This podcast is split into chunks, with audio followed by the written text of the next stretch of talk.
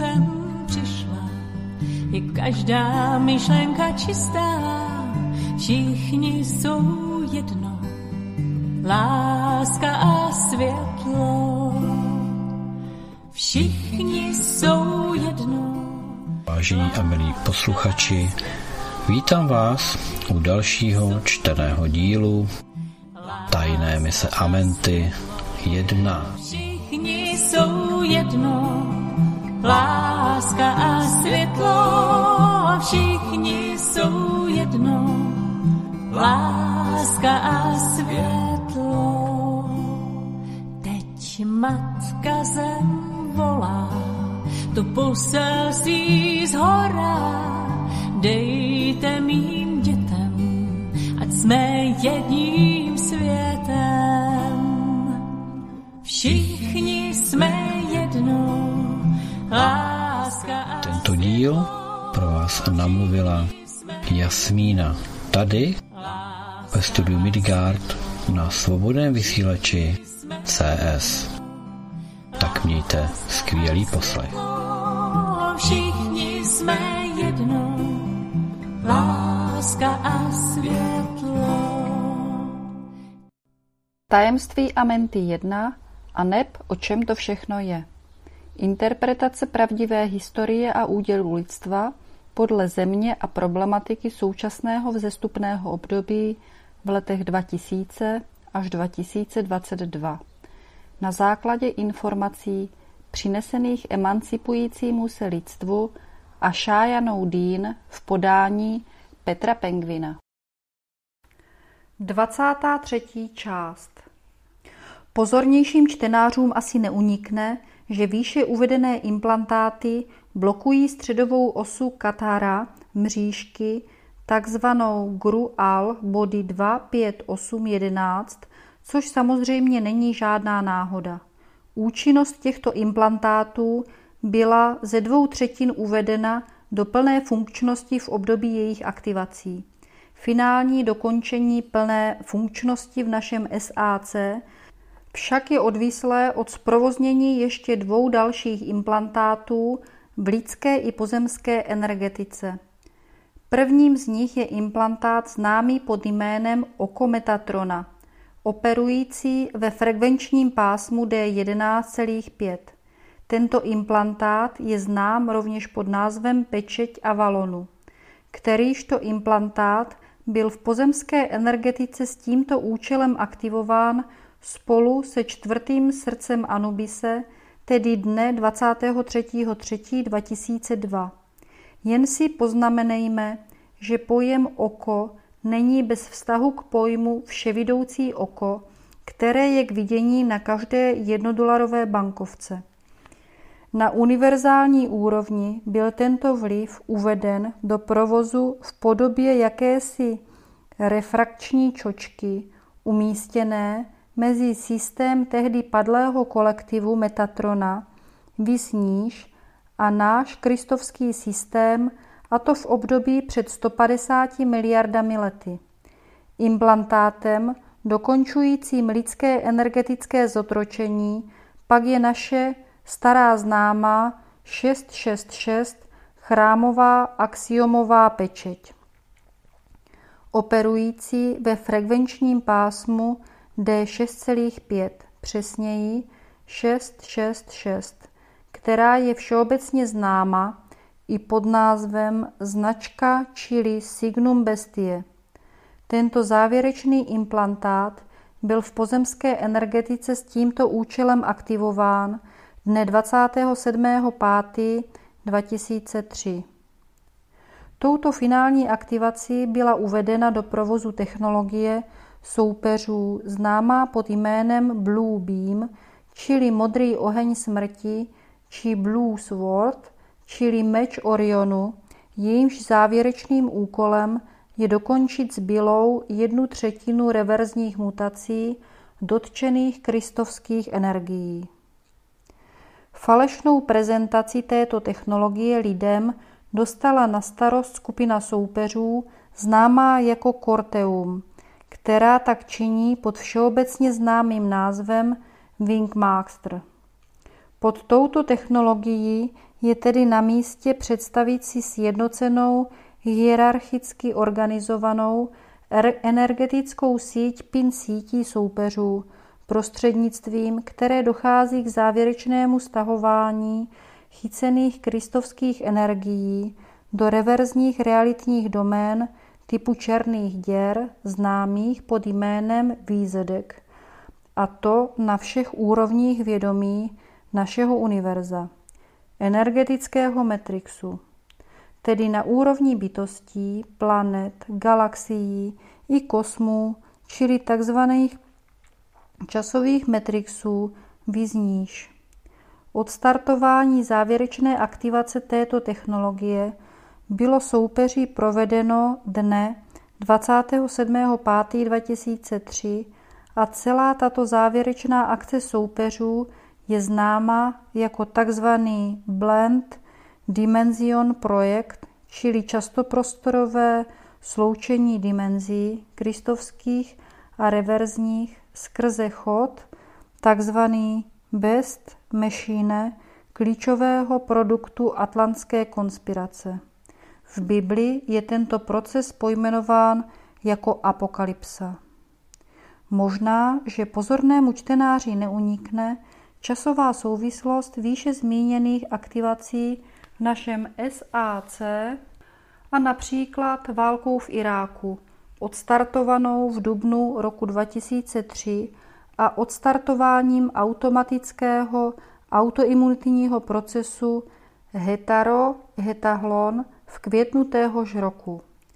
Jak vidíme, analýza naší reálné situace nás vede do stále chmurněji vypadajícího pochopení grandióznosti celé šachové partie. A to ještě zdaleka není všechno.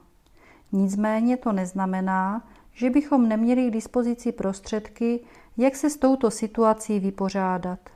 Celý nápomocný příspěvek lidstva spočívá v tom, nenechat se individuálně zastrašit ničím a tím potažmo i kolektivně dát dohromady dostatek kristovské, láskyplné energie, známá jako takzvaná amorea energie, která tak sama o sobě dostatečně účinně podpoří planetu Zemi a ta tak bude moci spolu s lidstvem a celou svojí přírodou vystoupit z reverzu obráceného, protisměrného, evolučního chodu, čili sjednocení se s centrálním zdrojem skrze vymazání z knihy života do kristovského BZP.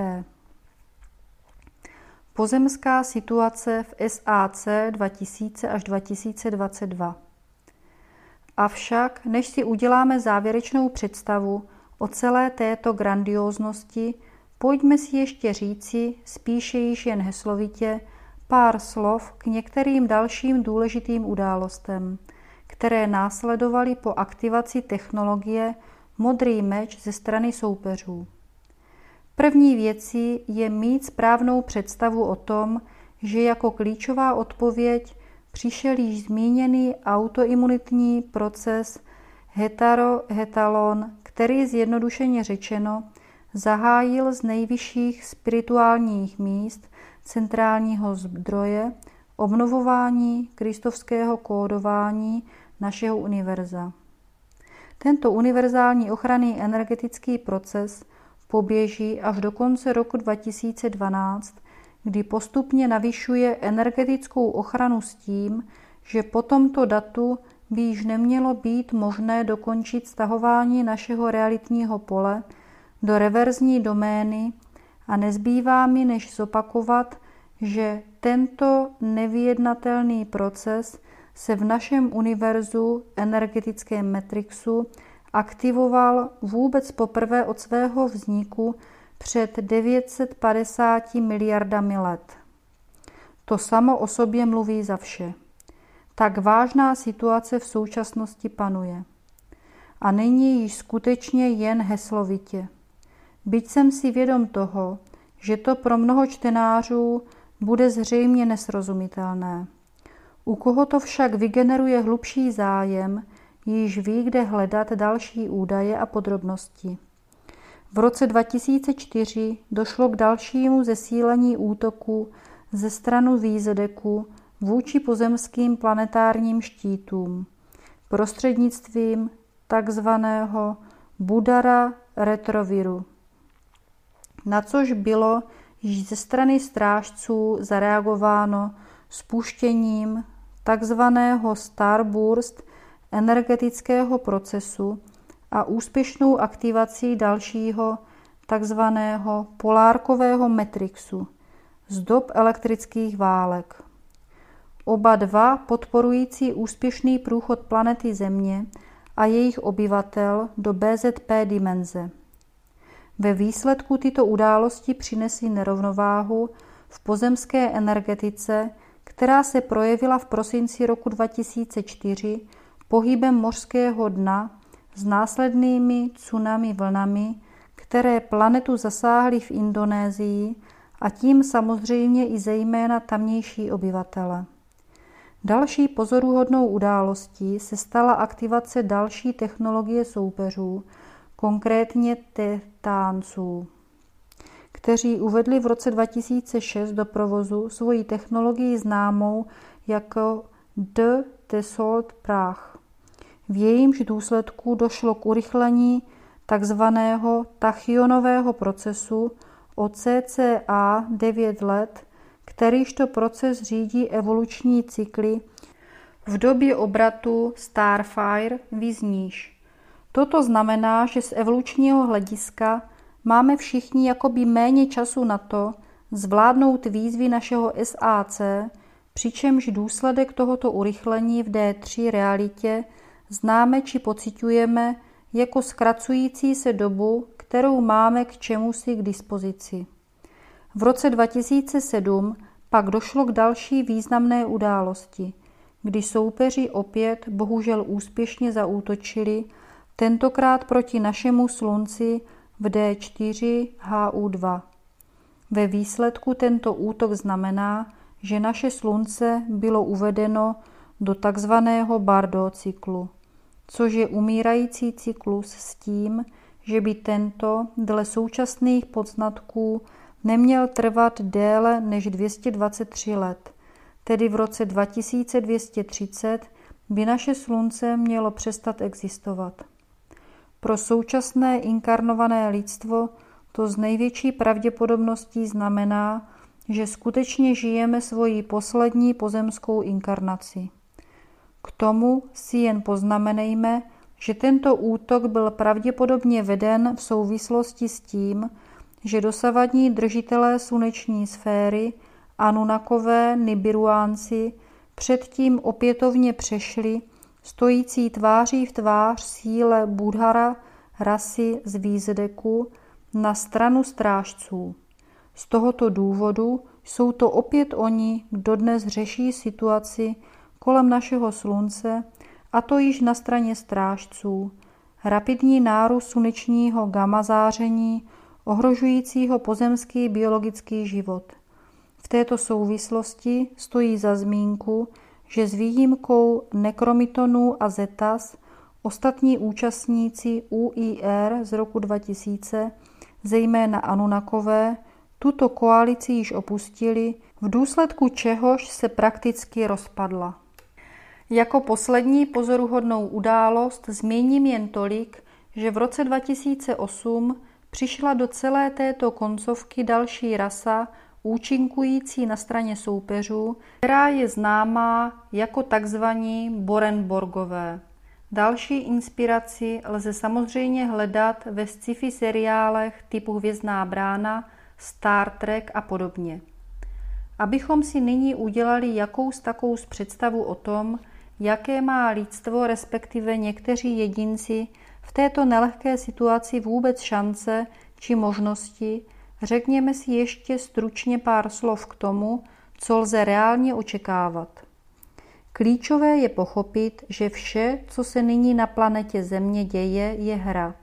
O to, zdali se soupeřům podaří zabránit vstoupení Země do BZP či nikoliv, což je naopak hlavním cílem strážců a samozřejmě celého lidstva – Pokud se soupeřům tomuto přechodu zabránit nepodaří, do prosince roku 2012 potom čeká lidstvo přestupová pětiletka, v rámci které dojde k prolnutí morfogenetických polí Země a Tary, které bude kulminovat v roce 2017 třídenním připojením morfogenetického pole Gaje polárky k Zemi a Taře. Po tomto datu se hvězdný most začne uzavírat, až se zcela uzavře v roce 2022, po kterémžto datu již nebude možné na tuto evoluční cestu pro nikoho na Zemi inkarnované naskočit. Tato desetiletka otevřeného hvězdného mostu se bude vyznačovat bezprecedentním nárůstem úrovně na Zemi přicházejících kosmických energií, přičemž tento jednoznačně očekávatelný energetický nárůst je zdrojem všech úvah ohledně takových efektů, jakým jsou globální výpadky, blackout, elektrických rozvodových systémů či fyzikální reakce nekvalitních, hrubohmotných či reverzních NF hmot na tyto nově příchozí VF kosmické energie. Je totiž na místě si uvědomit, že tyto efekty, respektive jejich míra se objeví v přímé vazbě na míru reverze, která v té době bude na Zemi panovat. Pokud by totiž tato míra byla zanedbatelná, respektive by vůbec neexistovala, to je, soupeři by zde neměli žádný vliv, vše by proběhlo bez škodlivých reakcí a katarzí. Zcela samostatnou kategorií jsou úvahy o účinku těchto VF energií na lidský organismus. Nicméně je, myslím, zcela evidentní, že i lidé budou mít s těmito energiemi do té míry problémy, do jaké s nimi budou v rozporu. V této souvislosti nezbývá, než opětovně upozornit na rizika spojená s nekontrolovatelným globálním očkováním lidstva neznámými látkami z hlediska možnosti ovlivnit tak právě tuto interakci lidské energetiky a energii hvězdného mostu v blízké budoucnosti. Obecně lze předpokládat s pravděpodobností hraničící s jistotou, že tyto interakce vyústí do dvou praktických výsledků. Jedna část pozemské reality tyto interakce ustojí a druhá nikoliv. Ti, kteří to neustojí, realitní pole této části země tak zůstane v reverzním kódování, poměrech a po roce 2022 se vrátí na svoji dřívější D3 energetickou hladinu, přičemž společenské poměry budou pokračovat v duchu NVO v rámci reverzního výzedeku. Ti, kteří to ustojí, kristovská část planety Země a jejich obyvatel přejde po hvězdném mostě, to je metafora vyjadřující stav bioenergetiky a DNA do BZP a ti pak budou ve svých životech pokračovat v rámci takzvaného nového zlatého věku lidstva, avšak stále na planetě Země. V BZP tato část projde jedinečným časoprostorovým cyklem s konečným evolučním cílem zakotvit v D5 na taře a tím definitivně a úspěšně dokončí záchranou misi Amenty. No a samozřejmě třetí, nejmenší část lidstva dokáže využít prolnutí morfogenetických polí Země, Tary a také Gaje a dosáhne na realizaci takzvaného vzestupu skrze některý z otevřených portálových systémů jako most úmluvy, síně Amenty, polárkový Matrix či Aquila-Matrix vyzníže. Poznamenejme si však, že tento vzestup je grandiózní událost, ke které musí každý zájemce zcela cílevědomě směrovat své současné úsilí a navíc k tomu musí mít vhodné inkarnačně karmické podmínky. Aby se soupeřům podařilo zabránit ve vstoupení planety Země do BZP budou tito jejich pozemské iluminátské loutky navyšovat nesvobodu lidstva pravděpodobně v podobě vyvolání skutečné otevřené fáze právě probíhající třetí světové války či nějaké zinscenované virtuální mimozemské invaze v podobě záminky, vys například americký film Invaze z roku 2007, k aktivaci mnohdy zmiňovaného programu na násilné snížení počtu inkarnovaných duší. Věřím, že ke skutečné invazi již nedojde, a to v důsledku míry progrese ochranných planetárních prostředků s konečným cílem všemi prostředky snižovat pozemskou úroveň hladiny kristovských, láskyplných, přátelských či bratrských, ale jejich zájmy ohrožující energií. Je důležité si stále uvědomovat, že hlavní zbraní soupeřů, jak nedopustit nezbytné navýšení energetické vzestupné úrovně planety, na níž se lidstvo významně podílí, je strach, který spolehlivě tuto úroveň ponižuje.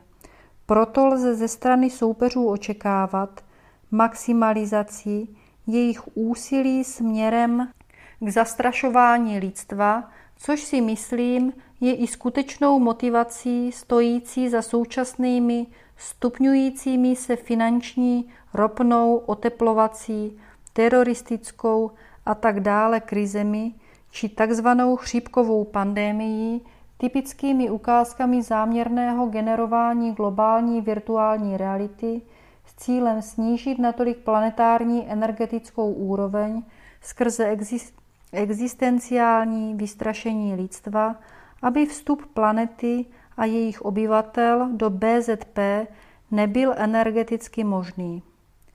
Proto je tak nezbytné nepodléhat strachu našemu hlavnímu nepříteli a vypořádat se se svými osobními stínovými tanečníky, který z vás k tomuto typu energie trvale připojuje. Pokud by však tato energie soupeřům nakonec nevyšla, asi je na místě pragmaticky se připravit na to, že jejich posledním plánem skutečně bude zorganizovat významné snížení počtu kristovských myslících a jednajících lidí. V tomto smyslu je v pramenech časové období podzim 2009 až jaro 2011 označeno jako oko poslední příležitosti. Galaktický nadhled. A na závěr si řekněme ještě něco víc k tomu, o co v současném SAC jde, jak si nad rámec naší pozemské situace. Přece jen je dobré mít ještě lepší představu o tom, co všechno kolem nás je dnes ve hře. Je mi sice zcela jasné, že kompletní výklad by vydal na další seriál, ale přesto se pokusím velmi stručně uvést některé podrobnější údaje, vyplynuvší z posledního vývoje událostí. Že a proč mnoho času nezbývá, jsme si již řekli. Současně si tím i lépe osvětlíme problematiku onoho klíčového přetahování kristovských realitních polí do realitních polí reverzních fantomových. Věřím, že v této souvislosti již nemusím laskavému čtenáři explicitně poukazovat na skutečnost, že nechtěná návratová cesta centrálnímu zdroji skrze reverzní metrixy jsou cestou, na níž dochází k likvidaci individualizovaného vědomí, vymazání z knihy života, kdežto žádoucí návratová cesta skrze kristovské realitní domény je cestou vědomého návratu a sjednocení se s tímto centrálním zdrojem, Bohem. Až do posud jsme se tedy celou situací zabývali z pozice lidstva a planety Země. To je zcela v pořádku, protože se nás to bezprostředně týká. Nicméně bylo by nesprávné, kdyby jsme si z toho udělali ten závěr, že jsme, lidstvo na planetě Země, snad jediní či ústřední, koho se diskutované klíčové období SAC 2012 až 2022 týká. Není tomu tak. Ve hře je toho daleko víc. Stručně řečeno, v průšvihu není jen lidstvo na planetě Země. V průšvihu je celá naše galaxie mléčné dráhy. Podobně, jak jsme si povídali o tom, že v průběhu elektrických válek došlo ke stažení části Země do fantomového, reverzně kódovaného Matrixu, došlo k podobné situaci o mnohem dřív. Ještě v období před andělskými válkami, v období cca před 350 miliardami let, zaútočili soupeři z reverzního Matrixu, systému černých děr, známého pod jménem Výzedek, konkrétně ze systému Apollyon, padlého temného slunce, na systém Procius s centrální hvězdou jménem Raina, Jala, v kristovské galaxii Androméda. Tady je skutečný počátek našich problémů. Výsledkem tohoto útoku bylo vytažení systému Procius Andromédy mimo ní do nově vytvořeného systému, který se stal známý jako Prociak s centrální hvězdou známou pod jménem Abaddon. A tento nově vzniklý systém, stojící tehdy mezi kristovskou Andromédou a antikristovským výzedekem, dnes známe pod jménem galaxie Mléčné dráhy. A právě do tohoto nově vzniklého mezisystému galaxie Mléčné dráhy pokračovalo přetahování kořistí dalších útoků antikristovských ras z výzedeku známých zejména pod jménem Budhara. Následnými kořistmi dě, těchto dějů andělských válek byl systém Lyry z Andromédy před 250 miliardami lety, nativní domény, aramatény, nejvyšší evoluční verze naší planety Země v D12 a bohužel i další systém těch, kteří Androméďanům v těchto prearchaických obdobích přišli na pomoc. Tímto hostujícím nápomocným systémem byl systém Metatrona, který byl posléze skrze umělý reverzní systém YH2TVH vtažen až do centrálního antikristovského systému výzedeku před 150 miliardami let, kde je dodnes a spolupodílí se na takzvaném 666 energetických triangulačních vazbách mezi jednotlivými systémy, které jsou ve hře. A něco podobného se právě nyní odehrává i s mléčnou dráhou, kdy je tato ze svého dosavadního jakéhosi mezi postavení závěrečně vtahována do výzedeku. No a protože celý náš sluneční systém je situován v mléčné dráze, je na snadě si uvědomit, že nám všem v důsledku toho hrozí, že budeme do antikristovského systému výzedeku vtažení jako celek, ať již jsme inkarnováni na zemi, taře či gaje. Proč o tom všem hovořím a jaké z toho pro nás pozemšťany plynou důsledky? První věcí je iniciovat ve čtenářích širší představu o velikosti celého konfliktu s cílem uvědomit si, kolik se toho asi kolem nás děje a jak moc toho ve skutečnosti nevíme, ale měli bychom vědět. Druhou věcí pak je záležitost související s tím, kudy skutečně vede cesta ven z této situace. V celkovému pochopení je potřeba doříci asi tolik.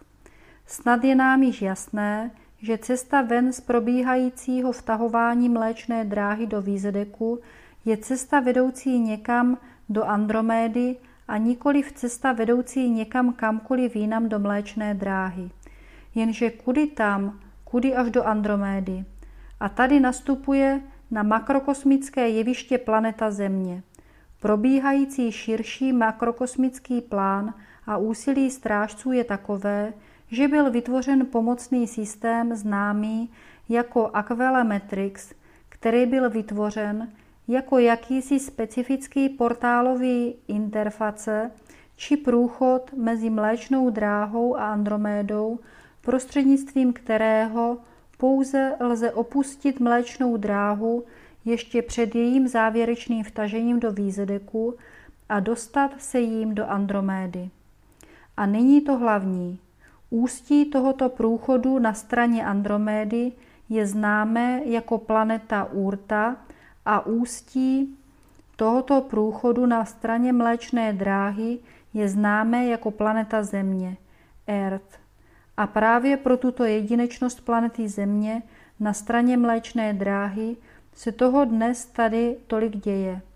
To je reálné vysvětlení například i toho, jak se mohlo stát to, že například Anunakové, ti dlouhodobí nadřazení bohové pozemšťanů, až v samotném finále narazili na natolik silnější soupeře, že prakticky zcela rezignovali na své tak dlouho prosazované zájmy a vrátili se pod křídla strážců, anebo že skutečně došlo poprvé v celé historii našeho makrokosmu k onomu již zmiňovanému naprosto jedinečnému ochrannému procesu hetar o hetalo n, iniciovanému z nejvyšších pater božských světů centrálního zdroje.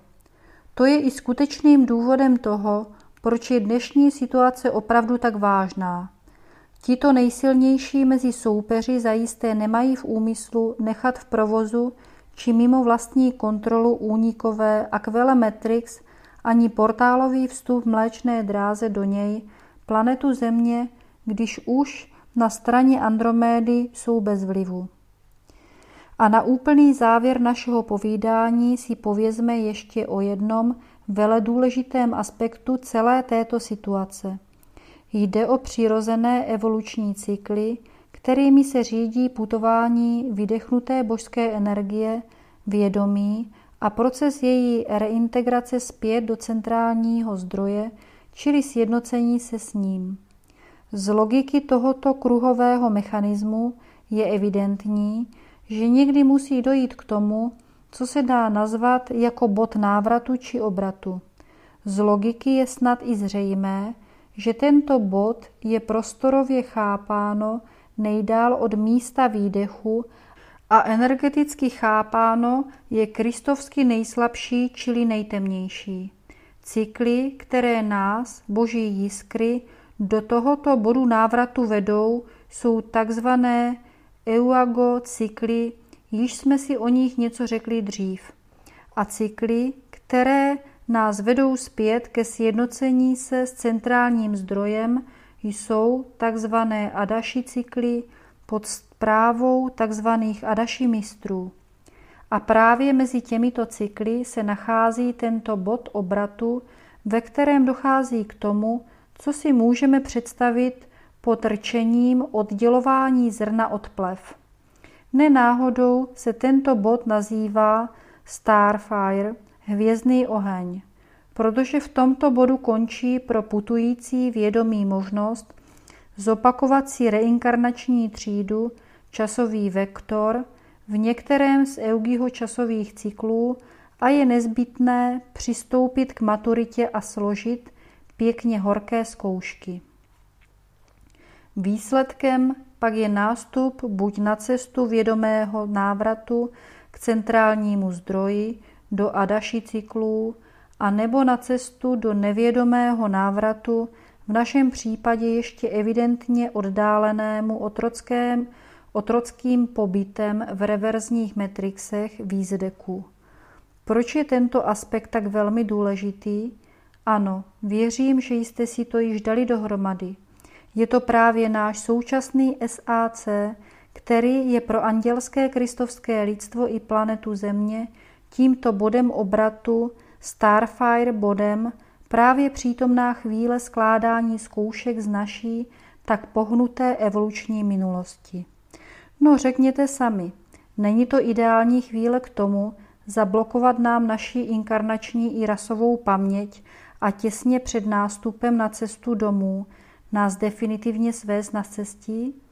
Když všichni víme, že jsme přirozeně nejdál od Boha, zdroje a tedy i nejslabší, vždyť soupeřům vždy skutečně stačí uspět až na poslední křižovatce. a pro ty z čtenářů, kteří by měli zájem pojmenovat si výše uvedené koncepty ještě jiným, více tradičním, ezotericko-symbolickým jazykem lze doporučit vynikající text mého přítele Honzy Křivance, který je k dispozici zde http dvojtečka dvojité lomítko www.matrix 2001.cz Věřím, že vám nebude dělat potíže vytvořit si příslušné pojmové korespondence mezi těmito texty a tak si například pod levitamenem budete umět lehce představit naše soupeře, třeba v podobě Budhara rasy. A na skutečně již úplný závěr mi dovolte ocitovat z díla dalšího soudobého klasika světa Metrixu Carlose Castanedy a jeho indiánského učitele, čaroděje Dona Juana. Máme predátora, který přichází z hlubin vesmíru a přebírá pravidla našeho života. Lidé jsou vězni. Predátor je náš Bůh a mistr. Odevzdáváme se mu bezmocně. Jestliže chceme protestovat, potlačí náš protest. Jestliže chceme být nezávislí, vymůže si, abychom to nedělali. V skutku jsme drženi jako vězni. Přebírají si nás, protože jsme jejich potrava. Vymačkávají nás nemilosrdně, protože jsme jejich výživa. Čarodějové věří, že predátoři nám dali náš systém víry, naše myšlenky dobra a zla. Jsou to oni, kdo nám vytvořili naše naděje a očekávání, sny o úspěších a selháních. Oni nám dali žádostivost, chamtivost i zbabělost. Aby nás udrželi v nevědomé poslušnosti, podajné a slabé, Zajišťují si to obratnými manévry z pohledu bojové strategie. Dali nám svoji ustrašenou mysl a ta se stala naší myslí. Predátorská mysl je barokní, odporující si, mrzutá, naplněná strachem ze života či jeho průběhu. I pouhá myšlenka, aby z nikdy netrpěl hlady, vyvolává v této mysli úzkost. Ta je úzkostí predátorů, kteří se bojí, že kdykoliv může být jejich taktika odkryta a potrava odmítnuta. Prostřednictvím mysli, která je konec konců jejich myslí, ti predátoři vstříknou do života cokoliv, co se jim hodí. Zajišťují si tak stupeň nezbytné ochrany. Čarodějové si uvědomili, že musí být kompletními bytostmi s proniknutím do podstaty a velkého skutku uvědomění si, že jsou mytologickými legendami dneška. A jak stárneme, všechno se nám zdá ztracené a my se stáváme usedlými. Proti nám nestojí jednoduchý predátor. Je velmi chytrý a organizovaný. Má metodologický systém, jak nás obětovat a využívat a udělat zbytečnými. Jsme jen průměrný kousek jídla. Dokud se neosvobodíme, jsou naše sny jen sny zvířat, sny toho, kdo vznikl jako kousek potravy. Je potřeba říci víc? Může ještě někdo svéprávný pochybovat o tom, že predátor, levitan, není strážce, ale soupeř? Zcela vědomě říkám soupeř, nikoli v nepřítel. Ano, může. Bohužel to vidíme dnes a denně všude kolem sebe, ale je to jejich ustrašená, predátoří volba. Věřím a doufám, že ne ta naše, ta milující a svobodná. A nyní už mi nezbývá, než jen poděkovat všem čtenářům za trpělivost a energii, kterou jste věnovali četbě mých textů ve kterých jsem se vám pokusil zprostředkovat údaje z pramenů jedinečné autorky Ashayany Dean, první pozemské mluvčí Ajenského koncilu, které pokud vím, nebyly doposud v českém prostředí v takovém formátu, rozsahu a přesnosti doposud k dispozici. Pro ty z vás, kteří se pak rozhodnete k dalšímu studiu originálních anglických textů, pramenů, ještě jednou zde uvádím link na celosvětově běžící projekt. Http www.amentiprojekt.net v rámci kterého je toto takzvané svobodné učení k dispozici každému v současnosti žijícímu zájemci. Nechť se vám, přátelé, vaše cesta domů vydaří, to vám všem skutečně a upřímně přeji. Naschle doma.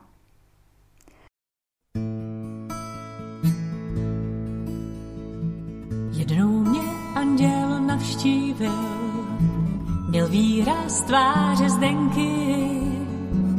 Každý má hledat si svůj cíl a odhodit už plenky. Každý má hledat si svůj cíl, co tady vlastně dělá. Proč vážil cesty vesmírem a potřeboval těla? Tak to je úkol andělů, něco nám připomenout, co známe všichni od věků a nemůžem už minout.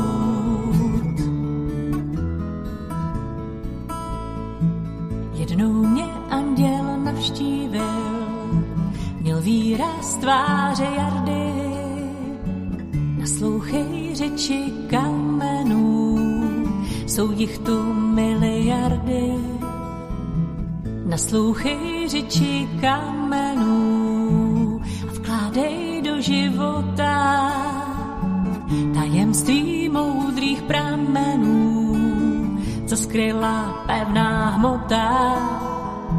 Tak to je úkol andělů, něco nám připomenout, co známe všichni od věků a nemůžem už minout. Jednou mě anděl navštívil, měl výraz tváře jíři. Když budeš pořád trucovat, nedostaneš se z bříží. Když budeš pořád trucovat, nepoznáš, co je v tobě. Čím můžeš hodně pomoci druhým a hlavně sobě. Tak to je úkol andělů, něco nám připomenout, co známe všichni od věků a nemůžem už minout. Tak to je úkol andělů, něco nám připomenout, co známe všichni od věků a nemůžem už minout. A nemůžem už minout a nesmíme už minout.